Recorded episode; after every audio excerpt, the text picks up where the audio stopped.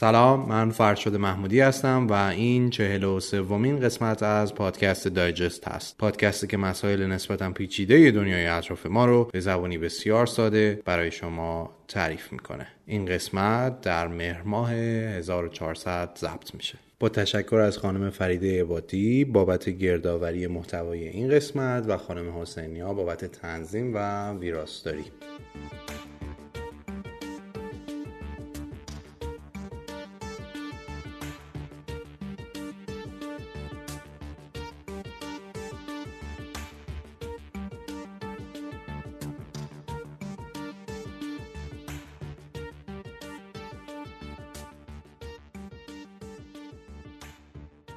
خوابیدن بخش مهمی از روتین زندگی ما. ما تقریبا یک سوم از 24 ساعت شبانه روز رو میخوابیم. خواب با کیفیت به اندازه غذا و آب برای ما ضروریه. جالب اینه که بدن و مغز ما در خواب هم فعالن. خواب تقریبا روی همه ارگانهای بدن ما تاثیر می‌ذاره. از مغز قلب و ریه گرفته تا متابولیسم بدن، خلق و خو و مقاومت در برابر بیماری ها. تحقیقات نشون میدن که کمخوابی مزمن یا خواب نامناسب خطر اختلالاتی مثل فشار خون بالا، بیماری های قلبی عروقی، دیابت، افسردگی و چاقی رو بیشتر می‌کنه و در موارد شدید حتی باعث مرگ هم میشه. با توجه به اهمیت زیادی که خواب در زندگی ما داره قرن هاست که محققات تلاش می‌کنن به این سوال که چرا ما میخوابیم جواب بدن.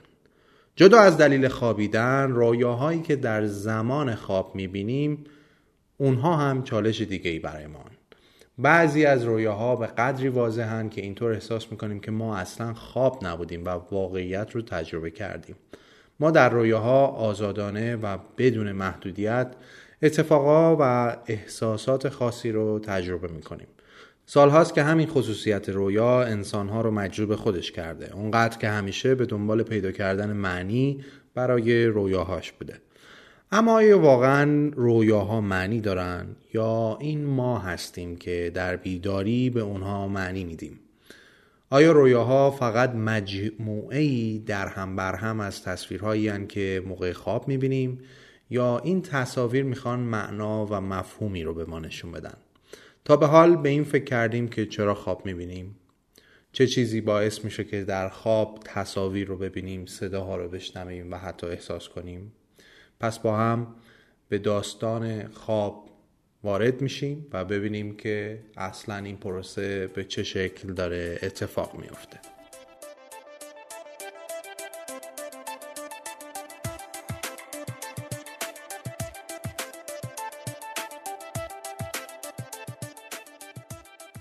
همه ما بعد از یک روز طولانی و خسته کننده به استراحت و خوابیدن نیاز داریم. شاید اینطور به نظر برسه که هدف ما از خوابیدن فقط استراحت و تجدید قوا باشه. اما امروزه نظریه های مختلفی در مورد علت خوابیدن وجود داره. اولین و واضح ترین علت خواب همین استراحت کردن بدنه یعنی ما می‌خوایم تا بدن و ذهن ما سالم باشه و عملکرد مناسبی داشته باشه. تحقیقات هم ثابت کرده که بدن ما در زمان خواب سرعت تقسیم سلولی رو افزایش میده. این نظریه به نظریه جبران معروفه. بعضی از محققا اعتقاد دارن ما میخوابیم تا اطلاعاتی رو که در طول روز به دست آوردیم پردازش کنیم. یعنی خوابیدن به مغز فرصت میده که خودش رو برای روز بعد آماده کنه. پژوهش هم نشون میده که مغز در زمان خواب چیزهایی که در طول روز یاد گرفتیم رو از حافظه کوتاه مدت به حافظه بلند مدت منتقل می‌کنه. از طرفی کمخوابی تأثیری جدی روی توانایی حافظه و یادآوری اطلاعات داره. پس یکی از علتهای خوابیدن ما همین پردازش و دستبندی اطلاعات توسط مغزه. پژوهشگرایی که روی ساعت و مدت خواب حیوانات در طبیعت مطالعه می‌کردن به نتیجه رسیدن که احتمالا علت خوابیدن ما تاریکی شب و در امان موندن از خطرات تاریکی و شکار شدن توسط حیوانات دیگه بوده. به این نظریه نظریه تکامل گفته میشه. به زبان ساده تر یعنی بیشتر موجودات در طبیعت به خاطر تاریکی شب میخوابن و بر اساس اینکه شکارچی هستن یا نه مدت زمانی که میخوابند رو تنظیم می‌کنن حیواناتی که شکارچیان کمتری دارن مثل خرس و شیر روزانه بین 12 تا 15 ساعت میخوابن اما حیواناتی که مثل آهو هستند خواب کوتاهتری دارن و بیشتر از 4 یا 5 ساعت نمیخوابن از اون جایی که خواب اثرات زیادی روی بدن ما داره اینکه فقط یک نظریه بتونه دلیل اصلی خواب رو مشخص کنه بعید به نظر می‌رسه. می‌تونیم اینطور نتیجه بگیریم که تمامی این نظریه ها می‌تونه درست باشه. یعنی هدف خوابیدن ما می‌تونه استراحت و تجدید قوای بدن دستبندی و پردازش اطلاعات و همینطور در امان موندن از تاریکی شب و خطرات حیوانات بوده که دیگه این شاید الان صادق نباشه. خب حالا با هم بریم ببینیم که آناتومی خواب به چه شکل هست و چه اتفاقی میافته زمانی که ما به خواب میریم.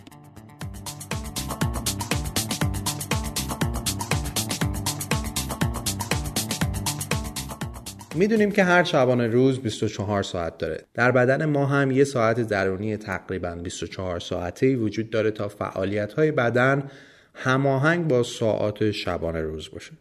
جایی در اعماق مغز ما قدهی به نام هیپوتالاموس به اندازه یک بادوم زمینی وجود داره که نقش اصلی هیپوتالاموس تولید و کنترل هورمونایی که بدن ما رو تا حد ممکن در حالت سالم و متعادل نگه میدارن. یکی از وظایف هیپوتالاموس هماهنگ کردن ساعت بدن ما با ساعت شبانه روزه.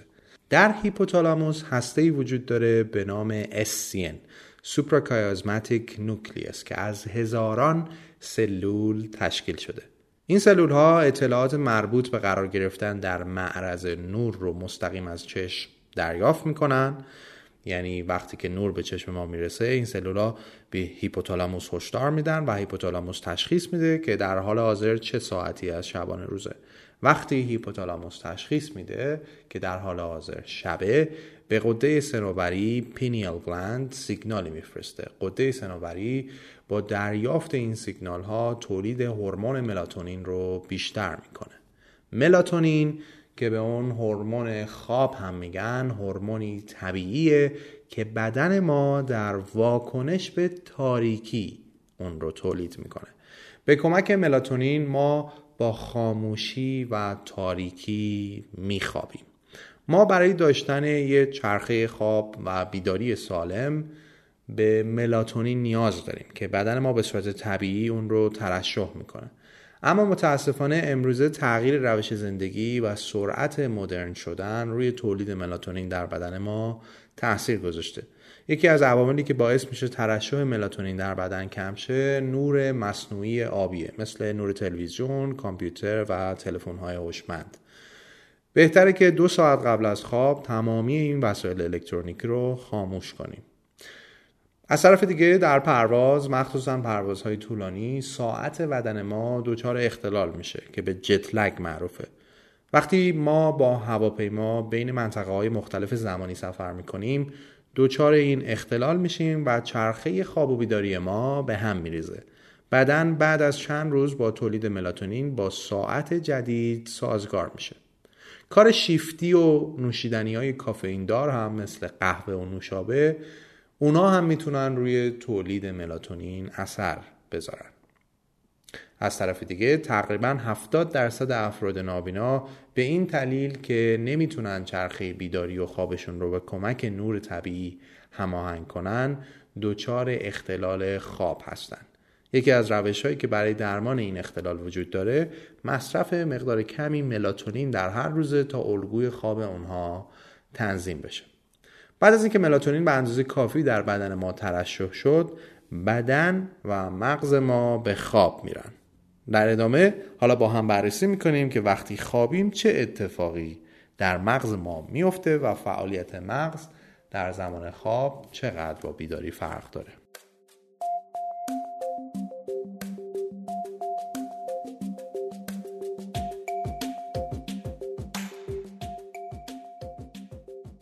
سالها فعالیت مغز در خواب برای ما نامعلوم بود و امکان بررسی اون را نداشتیم امروزه علم با کمک فناوری های جدید تونسته موضوع خواب دیدن و مسائل مربوط به اون رو دقیق تر تجزیه و تحلیل کنه. پژوهشگرها بالاخره تونستن با روش های علمی راههایی برای مطالعه این موضوع پیدا کنن. علم خواب شناسی اونایرالوجی مطالعه علمی رویا و خواب هست. برای مطالعه علمی خواب باید به مغز و عملکرد مغز در زمان خواب توجه کنیم.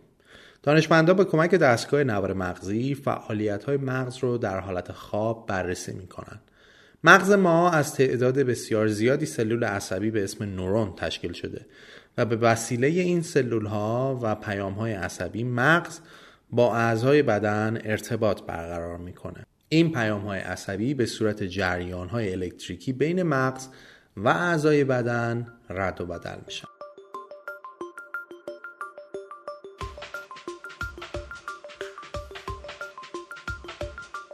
به طور کلی خواب به دو مرحله تقسیم میشه اول خواب بدون حرکت سریع چشم یا نان رم REM و دوم خواب با حرکت سریع چشم یا رم که طی این چند ساعتی که خواب هستیم هی بین این مراحل جابجا میشیم. اما الان اگه براتون سوال هست که اینا چیه نگران نباشید جلوتر توضیح میدیم. اول اجازه بدین که بگیم از زمانی که ما چشمامون رو میبندیم و به خواب میریم چه اتفاقی میافته. مرحله اول از خواب فقط چند دقیقه طول می‌کشه و این همون موقعیه که ما به خواب میریم. در این مدت کوتاه از خواب ضربان قلب، امواج مغزی، تنفس و حرکات چشم ما کم کم کند میشن و مایچه ها با تکون های گاه به گاهی شل میشن. انقبازات ناگهانی معروف به پرش های هیپنیک در این مرحله است که اتفاق میفته که احتمالا تجربه اون رو داشتید.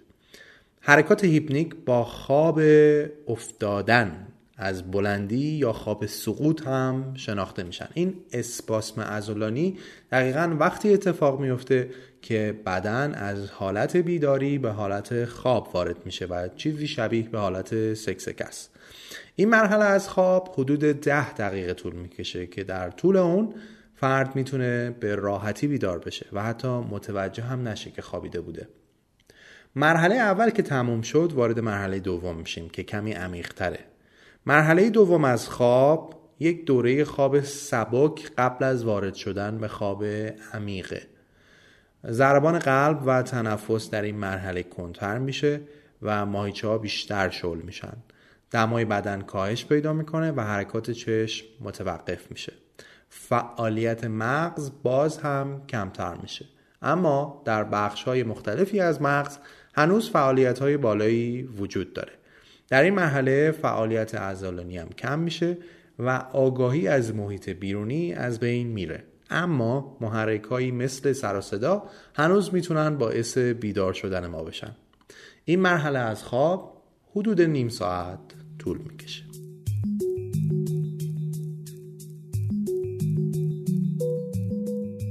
اسپانسر این قسمت از پادکست Digest شرکت استرالیایی Servcorp حوزه فعالیتی Servcorp ارائه خدمات فضای کار اشتراکیه. یعنی چی؟ ما زیاد شاید آشنا نباشیم با این concept.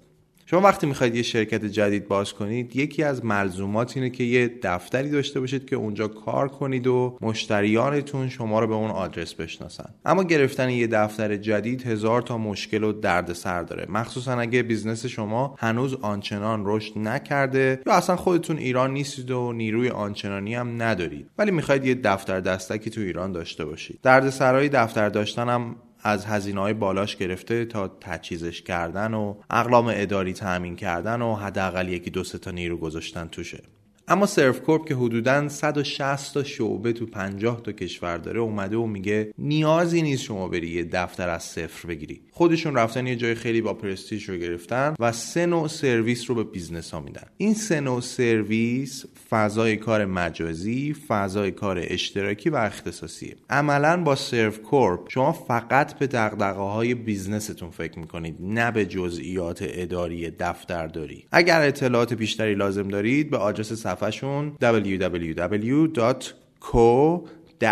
hq.ir سر بزنید. شماره تماس و آدرس های ارتباطیشون هم براتون توی لینک می‌ذارم که اگر خواستید اطلاعات بیشتری به دست بیارید. ممنون از اسپانسر این قسمت از پادکست Digest سرف کورپ.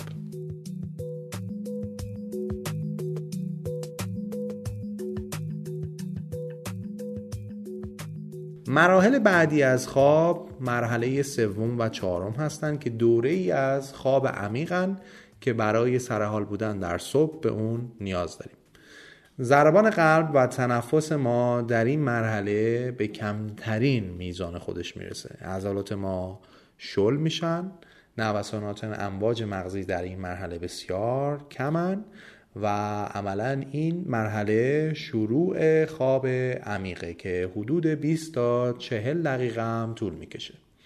اینجا همون جاییه که در اون انواع مختلفی از اختلالات خواب مثل ترس شبانه یا نایت ترور شب ادراری راه رفتن و صحبت در خواب اتفاق میافته. در این مرحله از خواب واکنش ما به محیط اطراف و محرک های محیطی خیلی کم میشه و معمولا این محرک های محیطی هیچ واکنشی در ما ایجاد نمی‌کنن و احتمالا اگه کسی بخواد که ما رو بیدار بکنه به سختی می‌تونه این کار رو بکنه و اگر هم تو این مرحله از خواب بیدار شیم احساس گیجی می‌کنیم. کل این سیکلی که تا اینجا تعریف کردیم بهش میگن مرحله خواب نان رم. یا بدون حرکت سریع چشم. یعنی به پلک شخص که نگاه کنید حرکتی پشت پلکش اتفاق نمیافته. کل این سیکل تا اینجای کار حدود 90 تا 100 دقیقه طول می‌کشه. از اینجا به بعد ما وارد مرحله دیگه یعنی رم یا Rapid Eye Movement میشیم. همون جایی که در حقیقت خواب می‌بینیم. چرا بهش میگن رم؟ چون اینجاست که وقتی به پلک شخصی که خواب هست نگاه می‌کنیم متوجه میشیم چشم پشت پلک به سرعت داره تکون می‌خوره. خب حالا وقتی می‌خوایم به مرحله رم بریم یه بار دیگه این مراحل یک تا چهار رو که عمیق شدیم و اومدیم پایین رو آروم برمیگردیم بالا تا به مرحله دو از نان رم برسیم و بعد وارد رم میشیم. فعالیت امواج مغزی در این مرحله شبیه به زمان بیداریه انگار که مغزمون بیداره. تنفس سریعتر و نامنظم میشه و ضربان قلب و فشار خون به سطح بیداری نزدیک میشه. از طرف دیگه مایچه بازو و ساق به طور موقت فلج میشن. در نتیجه این اتفاق ما رویاهای خودمون رو عملی نمی کنیم و مثلا اگر خواب دویدن می‌بینیم در واقعیت این کار رو نمی‌تونیم انجام بدیم. شاید براتون پیش اومده که وقتی از خواب بیدار شدید تجربه بختک یا فلج خواب رو داشته باشید. اما نمی‌تونید تکون بخورید یا حتی چشماتون رو باز کنید. این اتفاق زمانی میفته که مغز بیدار و هوشیاره اما هنوز دستور حرکت به اعضای بدن رو نداده و اعضای بدن هنوز در حالت خواب و نوعی فلج موقت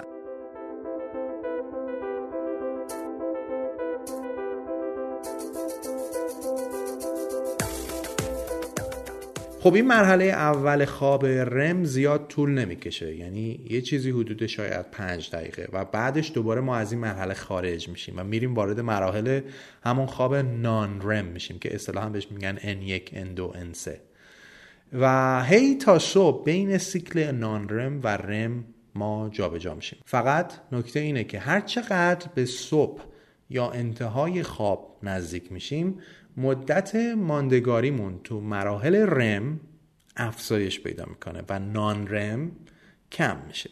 یعنی به عبارت دیگه ما در یک سوم انتهایی خوابمون که نزدیک صبح باشه بیشترین مقدار خواب و رویا رو می‌بینیم.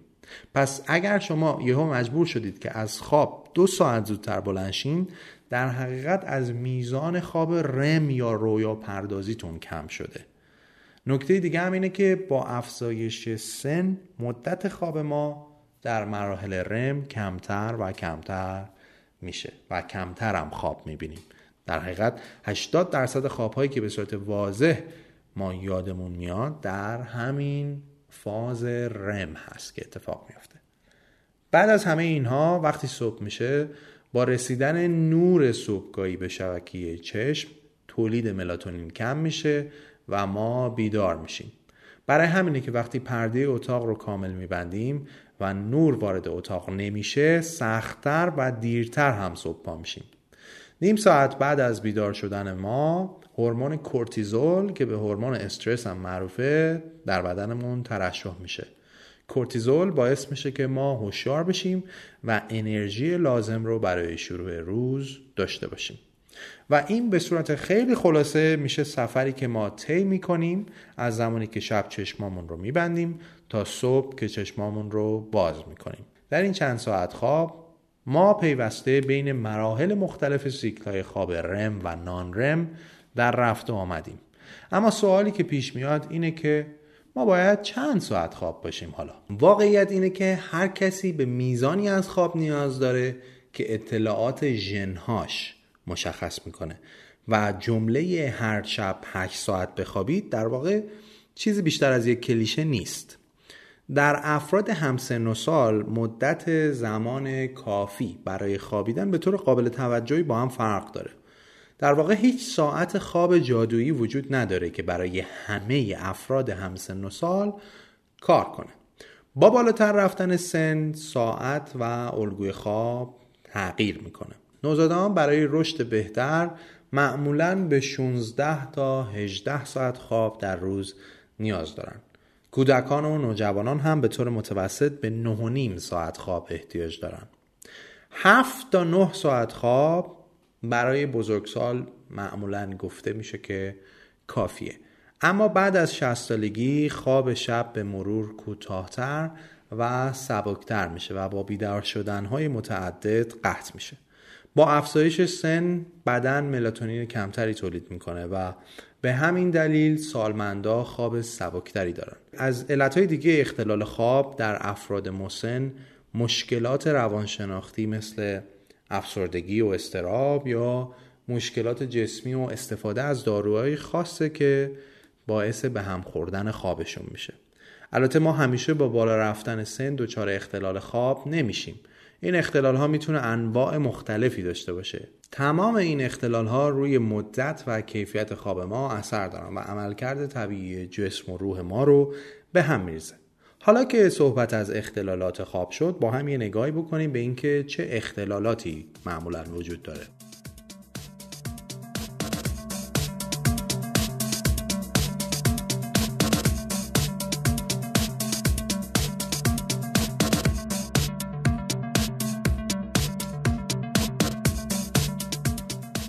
شایع ترین اختلال کمخوابیه. امروزه بیشتر بزرگسالان به دلیل ساعت کار زیاد و تغییر سبک زندگی کمتر از اون چیزی که باید میخوابند. اغلب فکر می‌کنن که این کمبود خواب رو می‌تونن با یک خواب طولانی در آخر هفته جبران کنن که احتمالا با این روش هم کمبود خوابشون جبران نمیشه. کم خوابی به مرور باعث اختلال حافظه کاهش توجه و تمرکز و تغییر خلق و خون میشه. برای جبران کمخوابی مغز ما تلاش بیشتری می‌کنه که در دفعات بعدی خوابمون مدت زمانی که در مرحله رم از خواب هستیم رو طولانی تر می‌کنه اختلال بعدی بیخوابیه. بیخوابی باعث افزایش هورمون کورتیزول در خون میشه که نتیجه اون بیشتر شدن حالتهای استرسی مثل افزایش ضربان قلبه. بعضی از بیماری های زمینه مثل آسم، دیابت یا بارداری ممکنه باعث اختلال بیخوابی بشن. در این نوع اختلال فرد در خوابیدن مشکل داره یا اگر به خواب میره به صورت منقطع و تکه تکه میخوابه و نمی‌تونه چند ساعت بیغ وقفه و بدون بیدار شدن رو خواب داشته باشه. علاوه بر بعضی از بیماری ها استرس، استراب و افسردگی هم باعث بیخوابی میشن. آپنه خواب یکی دیگر از اختلالات خوابه که در اون راه تنفس به طور مکرر قطع میشه و اغلب با خورپف هم همراهه. معمولا این اختلال به دلیل شرایط جسمی خاصی اتفاق میفته و ریشه روانی نداره. مثلا ممکنه عضلات گلو موقع خواب شل بشن یا مغز سیگنال های درستی به عضلات کنترل کننده تنفس نفرسته. اختلال راه رفتن در خواب یا خوابگردی باعث میشه فرد در ساعات اولیه خواب بلند شه و راه بره. ممکنه فرد بشینه و بیدار به نظر برسه گرچه در واقع خوابه و شروع به راه رفتن هم بکنه. علت راه رفتن در خواب مشخص نیست هنوز کامل. ممکنه به دلیل نداشتن خواب کافی، استرس، مصرف داروهای خاص یا مصرف الکل طرف دچار شبگردی بشه. برخی از افراد موقع خواب صحبت می‌کنن کلمات بیمعنی میگن و حتی با کسایی که اونجا نیستن مشاجره می‌کنن. فردی که در خواب راه میره زمان بیدار شدن دچار سردرگمیه و ممکنه که مسترب بشه و این اختلال بیشتر هم در کودکانه که شایع است. ترس های شبانه اختلال دیگه ای که در اون فرد خیلی ناگهانی از خواب عمیق با فریاد یا گریه بیدار میشه و به صدا پاسخی نمیده. این اتفاق معمولا در چند ساعت اول خواب و در مرحله سوم از خواب نانرم میفته انسه این اختلال می‌تونه به مدت ده دقیقه طول بکشه و بیدار کردن اون طرف هم واقعا مشکله. ممکنه ریشه این اختلال روانی باشه. و به شدت هم استراباوره و باعث وحشت و ترس زیادی هم میشه که معمولا بین بچه های 3 تا 8 ساله خیلی رایجه. همه ما از طرف دیگه تجربه دیدن کابوس رو در خواب داریم و هر خواب ترسناک آزاردهنده یا تهدید کننده ای کابوس میگن. اگر به صورت مکرر کابوس ببینیم احتمالا دچار اختلال کابوس شدیم. کابوس ها معمولا در مرحله حالا رم اتفاق میفته بعضی از محققا معتقدن که کابوس های مکرر به خاطر برآورده نشدن نیازهای روانیه. نکته ای هم که وجود داره اینه که کابوس با ترس های شبانه فرق داره. همطور که شنیدید کابوس در مرحله رم اتفاق میفته ولی ترس های شبانه حالا که بهش میگن نایت ترور در مراحل سوم و چهارم نان رم اتفاق میفتن شما وقتی کابوس می‌بینید از خواب یهو بلند میشید و یادتون میاد که داشتید خواب می‌دیدید و نسبتا می‌تونید خودتون رو جمع جور کنید و اورینته بشید به اصطلاح. و از طرفی چون تو مرحله رم هستید چون عضلاتتون فلج شدن حرکت خاصی تو بدن اتفاق نمیافته. در صورتی که تو ترس شبانه یا نایت ترور به دلیل اینکه هنوز تو مرحله نان رم هستید عضلاتتون از کار نیافتاده و این جیغ و فریادی که داره اتفاق میفته زمانیه که شما هنوز در خوابید و اگر از خواب بلند شید یهو کامل گیج هستید و درست یادتون نمیاد چه اتفاقی افتاده. خب حالا که صحبت از کابوس و خواب دیدن و اساسا رویا شدیم بریم داخل قسمت داستان رویاها و ببینیم که داستان اونها چی هست.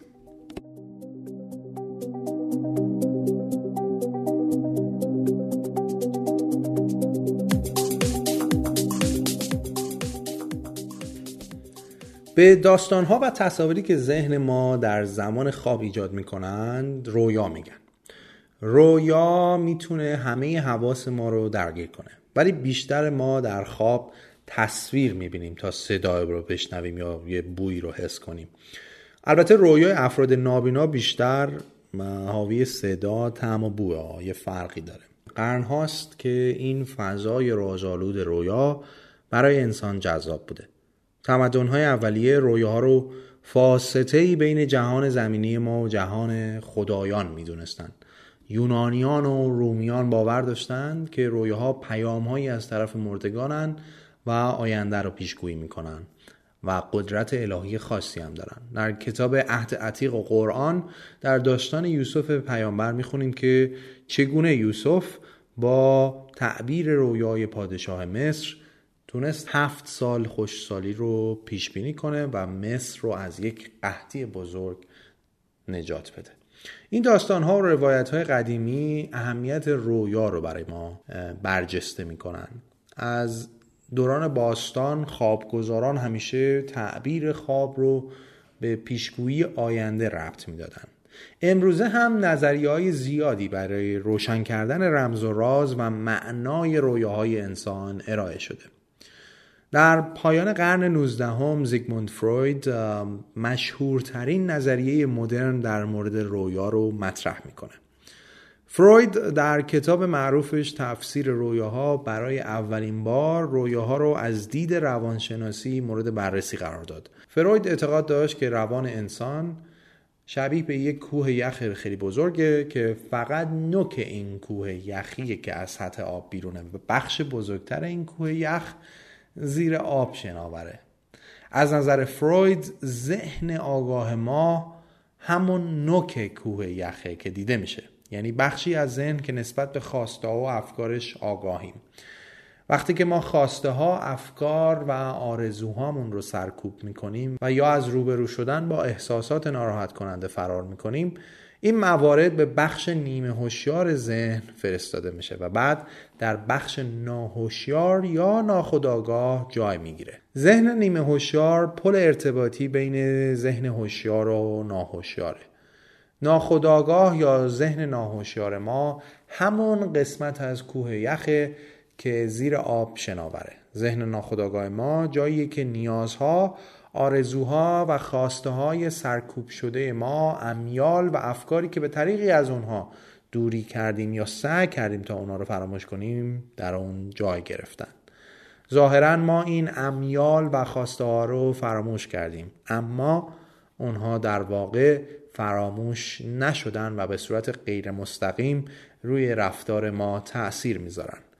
فروید اعتقاد داشت که وقتی میخوابیم ذهن خداگاه ما موقتا غیر فعال میشه و ذهن ناخداگاه فرصتی پیدا می‌کنه تا از طریق رویا این امیال و خواسته رو به ما نشون بده. و چون ذهن آگاه ما سعی در سرکوب این امیال و خواسته داشته پس این کار رو به روشی غیر مستقیم و به زبانی نمادین و رمزگونه انجام میده. از نظر فروید رویاها یک معنی آشکار دارند و یک معنی پنهان و نهفته. محتوای پنهان رویاها همون خواسته ها و امیال عمیق ناخودآگاه ماه در حالی که محتوای آشکار رویا سطحی و بیمعنیه. در واقع فروید اعتقاد داشت که خواب ها معنی دارند و میشه اونها رو تفسیر کرد.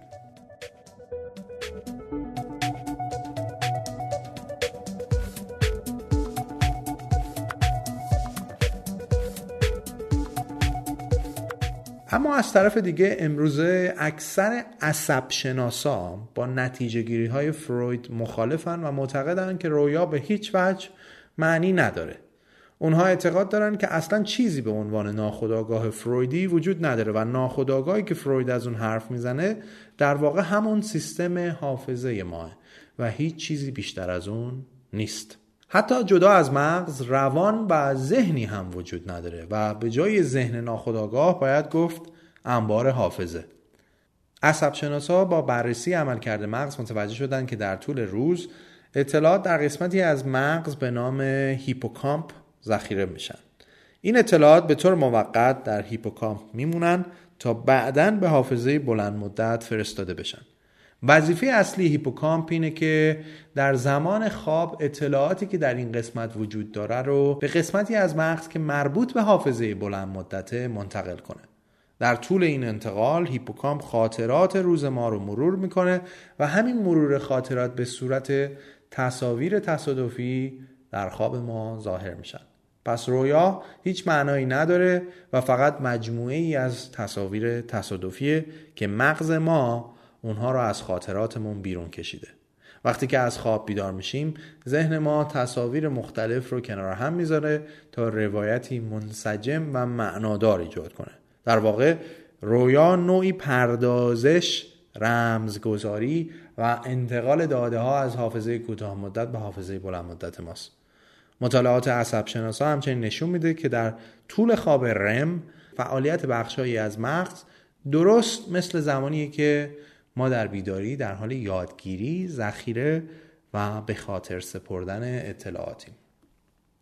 امروزه کارکردهای دیگه ای هم برای رویا ارائه میشه. مثلا میگن ما رویا می‌بینیم تا مغز در خواب هم فعال باشه و بتونه عملکرد درست خودش رو حفظ کنه. یا هدف رویاها تقویت حافظه و تنظیم خلق و خوه. بعضی محققا هم رویا رو یک مکانیسم دفاعی در نظر می‌گیرن. به این دلیل که همیشه احتمال تهدید و خطر از طرف طبیعت برای انسان وجود داشته. پس رویاها با تکرار این سناریوهای تهدید کننده ما را آماده می‌کنند تا در زندگی واقعی آماده روبرو شدن با این تهدیدات و خطرات باشیم.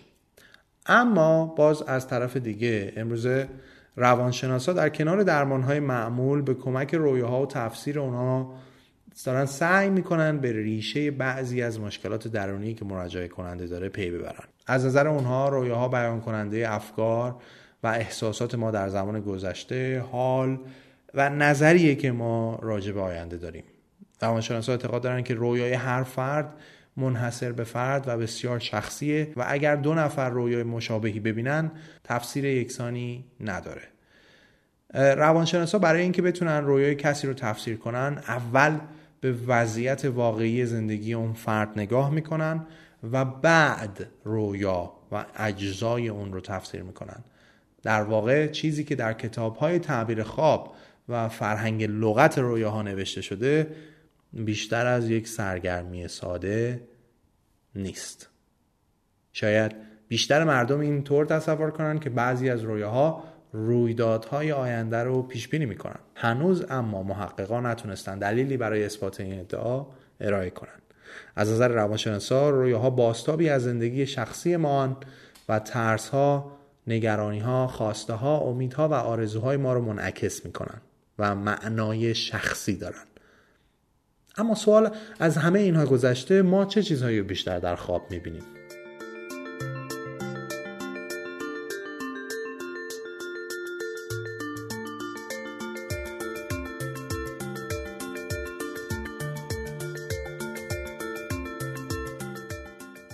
اینطور به نظر می‌رسه که همه ما بین سه تا 6 بار در طول شب خواب می‌بینیم و هر رویا هم می‌تونه بین 5 تا 20 دقیقه طول بکشه. البته وقتی از خواب بیدار شدیم بیشتر رویاها فراموش میشن. با افزایش سن فراموش کردن رویا بیشتر هم حتی میشه. محققا به خوابهایی که سریع فراموش میشن خواب سفید میگن. تقریبا یک سوم زمان خواب ما مربوط به خواب سفیده. شاید یک دلیل فراموشی رویاها این باشه که مغز در زمان خواب حافظه رو مثل زمان بیداری کدگذاری نمی‌کنه. بیشتر ما رویاها رو از نگاه اول شخص یعنی خودمون می‌بینیم و فقط نظارگریم و کنترلی روی داستان و اتفاقاتی که در رویا میفتن نداریم هرچند در نوعی از رویا به نام رویای شفاف یا لوسید دریمز ما می‌دونیم که در حال خواب دیدنیم و تا حدودی می‌تونیم خواب خودمون رو کنترل کنیم. از طرفی عوامل زیادی می‌تونن روی محتوای خواب ما تاثیر داشته باشن. مثل شنیدن یه خبر خوب یا چیزهای نگران کننده ای که قبل از خوابیدن به اونا فکر می‌کنیم. مثل وقتی که شب قبل از امتحان رویای درس خوندن ببینیم. مطالعات روانشناسی هم نشون داده که پارامترهای داخلی و خارجی زیادی می‌تونن روی محتوای رویاها تاثیر بذارن. مثلا ممکنه عطر یه گل که در اتاق خواب شماست باعث بشه که خواب تعطیلاتی رو ببینید که در اون بوی این گل رو زیاد احساس کردین.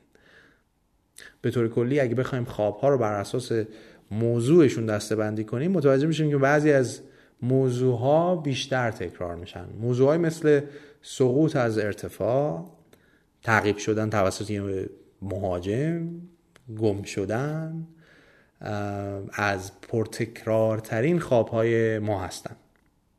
خب چیزی که شما شنیدین خلاصه ای از مکانیزم و اتفاقی است که در خواب برای ما میفته قطعا بسیار مباحث پیچیده‌تری در این خصوص وجود داره و مطالعه و پژوهش در مورد خواب خودش یک علمه.